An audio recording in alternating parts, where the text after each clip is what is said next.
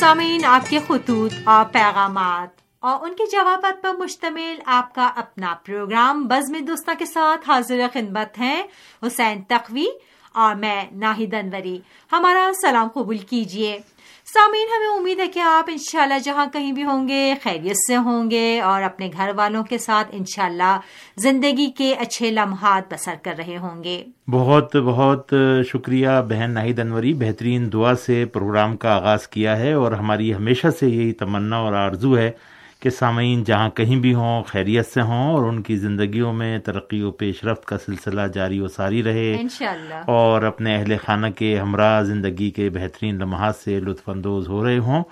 لیکن یہ تمام صورتیں بہن ناہید انوری اس وقت ممکن ہیں کہ جب ہم مانوی اور اخلاقی طور پر اپنے گھر میں ایسی فضا کو جو ہے وہ قائم رکھیں کہ جس سے گھر میں رہنے والے تمام افراد جو ہے وہ آسائش کا احساس کریں اور ان کے اندر۔ جو ہے وہ ایک خوشگوار ماحول جو ہے وہ برقرار رہے اخلاقی اعتبار سے بھی مانوی اعتبار سے بھی اور ہم معاشرے میں جب مختلف طرح سے نظر ڈالتے ہیں تو ہم دیکھتے ہیں کہ کہیں افراد ہے کہیں تفریح ہے۔ اس وجہ سے کبھی کبھی خانوادے جو ہیں وہ تتر بتر ہو جاتے ہیں۔ لہٰذا ہمیں اعتدال کے دامن کو جو ہے وہ ہاتھ سے نہیں چھوڑنا چاہیے نہیں جانا چاہیے اعتدال۔ اور ساتھ ہی ساتھ ہمیشہ کی طرح ابتدائی پروگرام میں سامعین کے لیے یہ پیغام کہ کورونا کے ان ایام میں اپنا بہت بہت باجی خیال ان کو رکھنا چاہیے۔ جی ہاں۔ سماجی فاصلے کی رعایت کریں، ڈاکٹروں کے طبی مشورے پر عمل کریں اور خاص طور پر یہ جو ویکسینیشن کا سلسلہ ہے اس میں جو ہے وہ آپ بڑھ چڑھ کر حصہ لیں اور جو افراد ویکسین لگوا چکے ہیں، وہ احتیاط کریں اور جنہوں نے ویکسین نہیں لگوایا ہے، وہ بھی ویکسین لگانے کی تیاری کریں۔ بہرحال یہ ایک واحد راستہ ہے کہ جو طبی ماہرین کہتے ہیں کہ جس سے کرونا سے بچا جا سکتا ہے۔ بہرحال ہمیں ڈاکٹروں کے ہدایات پر عمل کرنا چاہیے۔ اور یہی واحد راستہ ہے اس وقت۔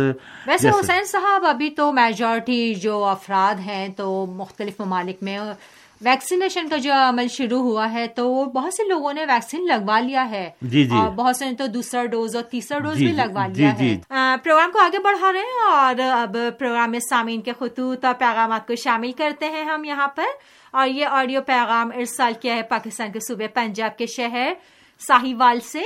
حیدر سید صاحب نے آ، لیجیے سماعت فرمائیے۔ السلام علیکم۔ میں ہوں حیدر سید صاحبال پاکستان سے۔ ریڈیو تہران کا کافی پرانا خاموش سامع ہوں۔ سوچا کہ اس چپ کو توڑا جائے سو اپنی آواز میں تبصرہ کے ساتھ حاضر ہوں۔ پچیس اگست کے پروگراموں کے آغاز میں ناطر رسول مقبول صلی اللہ علیہ وآلہ وسلم سن کا دل منور ہو گیا۔ تاریخی واقعات پر مبنی پروگرام یادوں کے جروکے جناب ہاشم علی کی آواز میں سنا۔ تاریخی واقعات پر مبنی یہ پروگرام ماضی کے بہت سے واقعات سے روشناس کرواتا ہے۔ سماجی پروگرام صبح امید جناب حسین اختر نے بہت خوبصورت انداز میں پیش کیا۔ صبح امید میں حضرت زینب سلام اللہ علیہ کی شخصیت کے تمام پہلوؤں پر روشنی ڈالی گئی۔ واقعہ کربلا میں حضرت زینب سلام اللہ علیہ کا کردار شجاعت و بہادری کا مثالی کردار تھا، جنہوں نے اپنے بھائی امام حسین علیہ السلام کی بے گناہی کو اشکارا کیا اور جزید کے ظلم و ستم کی داستان سب کو سنائی۔ شیردل بیٹی حضرت زینب سلام اللہ علیہ نے اپنے بابا حضرت علی علیہ السلام کی طرح بہادری کا عملی نمونہ پیش کرتے ہوئے یزید کے ظلم کا مقابلہ کر کے سرخلو ہوئی۔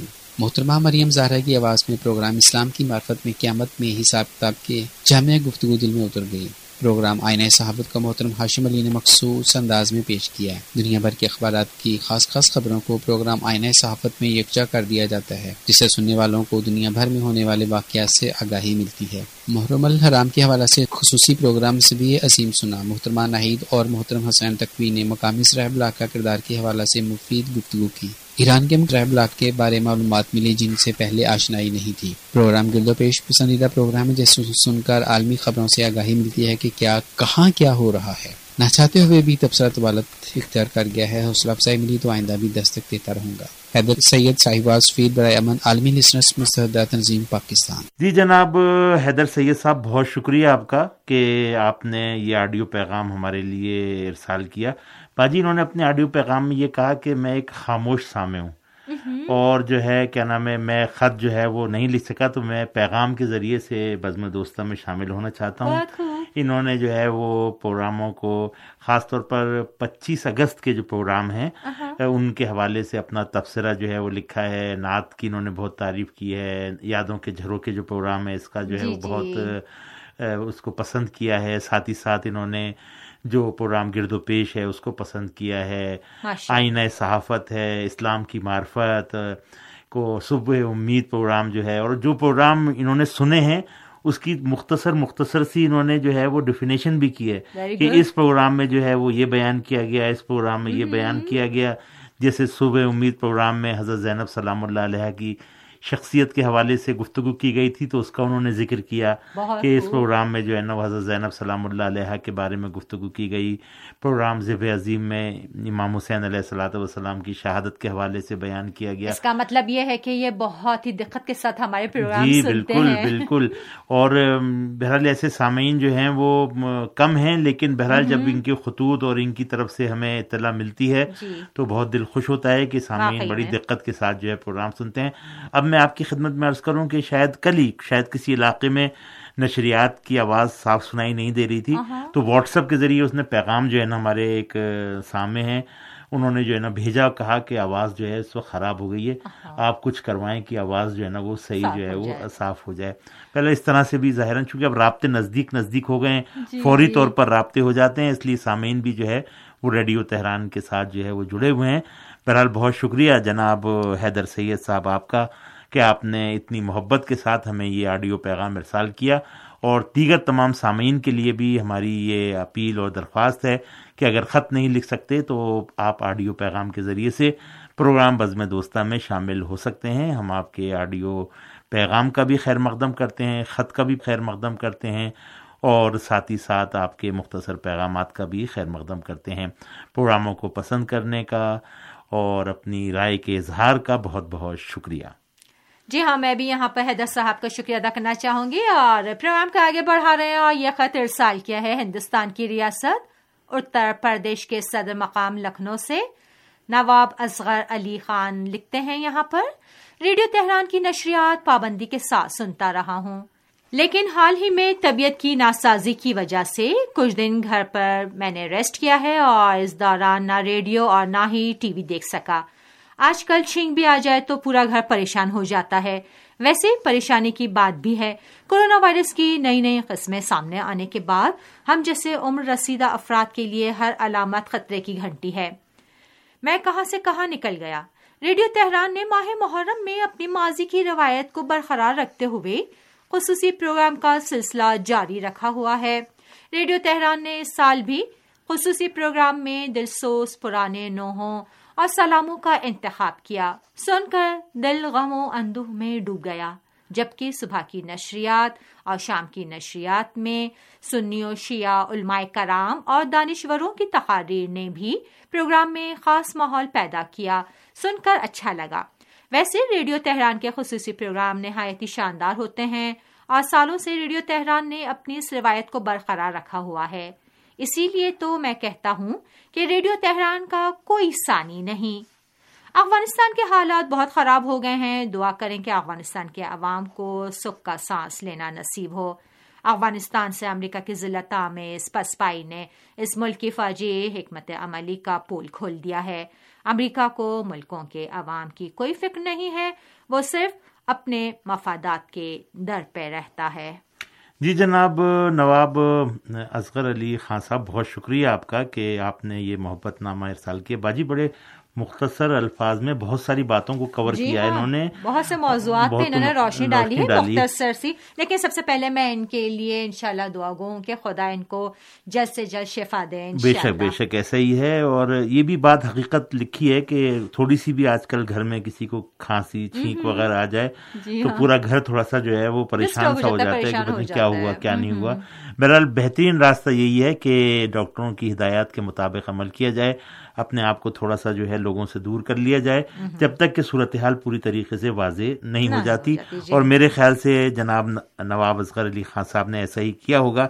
اسی لیے کہ لکھا ہے کہ ریڈیو اور ٹی وی سے کچھ عرصے دور رہا۔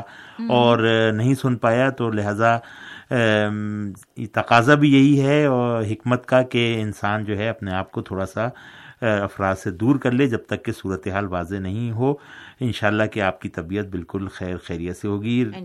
ریڈیو کے پروگرام پابندی سے سننے کا بہت بہت شکریہ۔ خاص طور پر ماہ محرم کے حوالے سے جن نکات کی طرف آپ نے اشارہ کیا ہے وہ واقع ایسا ہی ہے۔ ریڈیو تہران ہمیشہ سے اس کی کوشش یہی ہوتی ہے کہ بہترین سے بہترین پروگرام کرے۔ ویسے ریڈیو ہو یا شہر ٹی وی باجی ہم کوشش کرتے ہیں کہ مناسبتوں پر اچھے سے اچھے پروگرام جی ہاں، پیش کریں۔ پروگرام ہماری اولویت میں رہتے ہیں خاص کر اس طرح کے جو ایام ہو جیسے میں نے پہلے بھی کہا تھا شہادت ہو یا وفات ہو یا دوسرے جیسے کہ جی۔ ہمارے یہاں پہ منایا جاتا ہے ہفتے وحدت ہوتا ہے ہفتے دفاع مقدس ہوتا ہے۔ تو ہماری کوشش یہی ہوتی ہے کہ انشاءاللہ اچھے سے اچھے پروگرام ہم اپنے سامعین کے لیے ریڈیو سے اور اپنے ناظرین کے لیے ٹیلی ویژن سے جی ہاں بالکل اور خاص توجہ کی جاتی ہے باقاعدہ جو ہے وہ پروڈیوسر حضرات جو ہے وہ انتخاب کرتے ہیں اور اس جی۔ سال بھی ہم نے بہترین نوحوں مرسیوں سلام اسی طریقے سے علماء کرام کی تقاریر کا سلسلہ جو ہے وہ شروع کیا اور انہوں نے اس کو سنا پسند کیا اور اپنی رائے کا بھی اظہار کیا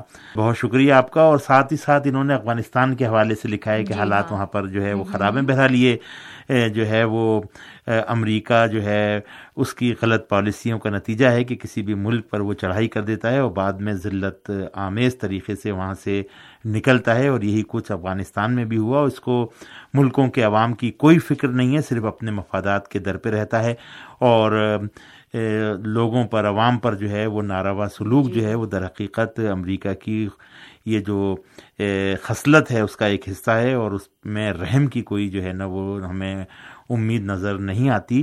کوشش یہ کرنی چاہیے کہ عوام مستقل ہوں آزاد ہوں اور اپنے پیروں پر کھڑے ہوں تاکہ ان سامراجی طاقتوں سے جتنا دور رہا جا سکے وہ بہتر ہے۔ بہت شکریہ جناب نواب اصغر علی خان صاحب لکھنؤ سے اتنے پیارے اور خوبصورت خط لکھنے کا۔ اور امید کرتے ہیں کہ آئندہ بھی آپ تفصیلی خط ہمیں ارسال کریں گے۔ بہرحال یہ خط بھی تفصیلی تھا لیکن وہ خاص ایک تفصیلی خط آپ جی کا ہاں۔ ہوتا ہے وہ ضرور ارسال کیجیے گا۔ بہت شکریہ بہت نوازش۔ جی ہاں حسین صاحب اجازت دیں تو ایک اور خط ہے ہمارے پاس یہاں پر۔ جی جی۔ ہمارے ایک اچھے سامعین میں سے محمد عثمان صاحب ہیں اور صوبہ سندھ کے شہر ٹھٹا سے انہوں نے یہ خط ہمیں بھجوایا ہے۔ جی۔ لکھتے ہیں کہ ریڈیو تہران کا پرانا سامع ہوں۔ شام اور رات کی نشریات پابندی کے ساتھ سنتا ہوں۔ ریڈیو تہران کے سبھی پروگرام مجھے بہت پسند ہے پروگرام یادوں کے جھروکے قلقت کی رانائیاں اسلام کی معرفت گھر اور گھرانہ بزم دوستان پروگرام مجھے بہت پسند ہے اس کے علاوہ خبریں اور تبصرے بھی مجھے پسند ہیں۔ ریڈیو تہران کی خبریں بہت اچھی ہوتی ہیں۔ خبریں سن کر اس بات کا احساس ہوتا ہے کہ یہ خبریں حقیقت پر مبنی ہیں۔ آج کل جھوٹ اور سچ اتنا آپس میں گڑمڑ ہو گیا ہے کہ سچ کی تشخیص بہت مشکل ہو گئی ہے۔ آگے چل کر لکھتے ہیں، لیکن میں ریڈیو تہران کی خبریں پروگرام تین دہائیوں سے سن رہا ہوں ماشاء اللہ اور نشریات میں پیش کیے جانے والے پروگرام بھی اس حقیقت کے آئینہ دار ہیں کہ ریڈیو تہران اسلامی اور انسانی اقدار کا بہت لحاظ رکھتا ہے اور یہی چیز ریڈیو تہران کے ساتھ مجھے جوڑے ہوئے ہے۔ میرے اس خط کو پروگرام بزم دوستہ میں ضرور شامل کیجیے گا۔ جیسا کہ آپ سن رہے ہوں گے، ہمارے عثمان صاحب، ہم نے آپ کا یہ خط دیکھیں اپنے پروگرام میں شامل کیا۔ اور پھر آگے چل کر لکھتے ہیں کہ کوشش کروں گا کہ آئندہ بھی آپ کے ساتھ رابطے میں رہوں۔ ویسے مجھے اس خط کے لیے محمد علی شیرازی نے آمادہ کیا تھا۔ میں بھی زیادہ لکھنے لکھانے کا عادی تو نہیں ہوں۔ غلطیوں کو درگزر فرمائیے گا۔ ارے نہیں عثمان صاحب غلطیاں تو ہمیں کہیں بھی نظر نہیں آئی اور آپ کا یہ خط پڑھ کے ہمیں بہت خوشی ہو ان شاء اللہ کہ آئندہ بھی آپ ہم سے رابطے میں رہیں گے۔ جی جی بہت بہت شکریہ جناب محمد عثمان صاحب۔ ٹھٹھا سندھ پاکستان سے یہ پیارا محبت بھرا خط آپ نے ارسال کیا بالکل باجی ایسے اپنائیت سا احساس ہو رہا تھا جیسے کوئی جو ہے وہ خود مثلاً باتیں کرتا ہے نزدیک سے پرانا دوست اور یقینی طور جی۔ پر ریڈیو تہران کے حوالے سے جو آپ نے کہا کہ میں تین دہائیوں سے جو ہے وہ ریڈیو تہران سن رہا ہوں ہاں۔ اور بہت سے ایسے سامے ہیں کہ جو خاموش سامے ہیں رابطے کم کرتے ہیں لیکن ریڈیو کی نشریات پابندی کے ساتھ سنتے ہیں۔ اسی لیے ایک نقطے کی طرف انہوں نے اشارہ کیا خبروں کے حوالے سے کہ میں دیگر ریڈیو ٹی وی پر بھی خبریں دیکھتا ہوں لیکن ریڈیو تہران کی خبروں پر مجھے اعتماد ہے۔ اس کی وجہ یہ ہے کہ یہاں سے جو پیغام نشر ہوتا ہے وہ اسلامی اقدار پر مبنی ہوتا ہے۔ اس کے اندر جو ہے وہ قرآن باتیں ہوتی ہیں اور خاص طور پر جب ریڈیو تہران نے اور تہران کے جو نشریاتی ادارے ہیں انہوں نے اس بات کا اعلان کیا ہے کہ وہ اسلامی اصولوں پر جو ہے وہ عمل کرتے ہیں تو یقیناً اس میں جھوٹ کی کوئی گنجائش نہیں ہے۔ جی ہاں۔ اس میں کسی قسم کی کوئی جو ہے وہ لپٹی ہوئی باتیں نہیں ہوتی ہیں جو حقیقت پر مبنی خبریں ہوتی ہیں وہ ہم نشر کرتے ہیں۔ تبصرے بھی اسی طریقے سے علاقائی خبروں پہ ہمارا فوکس رہتا ہے۔ عالمی حالات کے حوالے سے تبصرے نشر کیے جاتے ہیں اور آپ نے جن جن پروگراموں کا نام لکھا ہے وہ آپ کو پسند ہیں بہت شکریہ آپ کا اور امید کرتے ہیں کہ ان پروگراموں کے حوالے سے بھی اپنی رائے سے ہمیں ضرور نوازیں گے اور خط و کتابت کا یہ سلسلہ جاری رہے گا۔ ایک چیز جو معمولاً بہت سے ہمارے سامنے لکھتے ہیں کہ میرے خط کو پروگرام میں ضرور شامل کیے گا۔ ان کا خیال میرے خیال سوچ یہ ہوتی ہے شاید ایسا نہ ہو کہ پڑھ کے کہیں ردی کی ٹوکری ٹوکری میں نہیں ڈال دیا جائے۔ نہیں ہمارے پاس خطوط کے لیے کوئی ردی کی ٹوکری نہیں ہوتی اور حتیٰ کہ اب تو خیر زیادہ تر خطوط واٹس ایپ یا ای میل کے ذریعے سے جی ہمیں موصول ہوتے ہیں لیکن ایک زمانہ جب خط لکھے جاتے تھے تو باقاعدہ فائل بنتی تھیں جی ہاں۔ خطوط اس کے اندر رکھے جاتے تھے اور برسہ برس رکھے رہتے تھے۔ لہٰذا ہم سامعین کے لکھے ہوئے خطوط جو ہے اس کو احتیاط کے ساتھ رکھتے بھی ہیں اور ان کو اپنے کلیجے سے لگا کے رکھتے ہیں۔ چونکہ یہ ہماری آنکھوں کی ٹھنڈک ہیں ہمارے سر کا تاج ہیں اور سامعین ہیں، ریڈیو ہے، یہ ساتھ ساتھ چلتا ہے اور سامعین کی محبتیں ہیں کہ جو ریڈیو میں چار چاند لگاتی ہیں۔ بہت شکریہ آپ کا کہ آپ نے یہ محبت نامہ ہمارے لیے ارسال کیا۔ ہمیں آپ کے اگلے خط کا انتظار رہے گا۔ بہن نائد انوری پروگرام بزم دوستاں کا وقت اب اپنے اختتام کی طرف جا رہا ہے جی تو ہاں خدا جی ہاں جی ہاں جی ہاں میرے خیال سے آپ تھک بھی گئی ہیں شاید۔ نہیں نہیں۔ اس لیے جو ہے وہ سامعین سے جب ہم مخاطب ہوتے ہیں تو بالکل تھکن کا احساس ہی نہیں بہت بہت نوازی شکریہ اور چلتے چلتے سامعین سے اجازت چاہتے ہیں۔ اگلے پروگرام تک کے لیے حسین تقوی اور بہن ناہید انوری کو اجازت دیجیے۔ خدا حافظ۔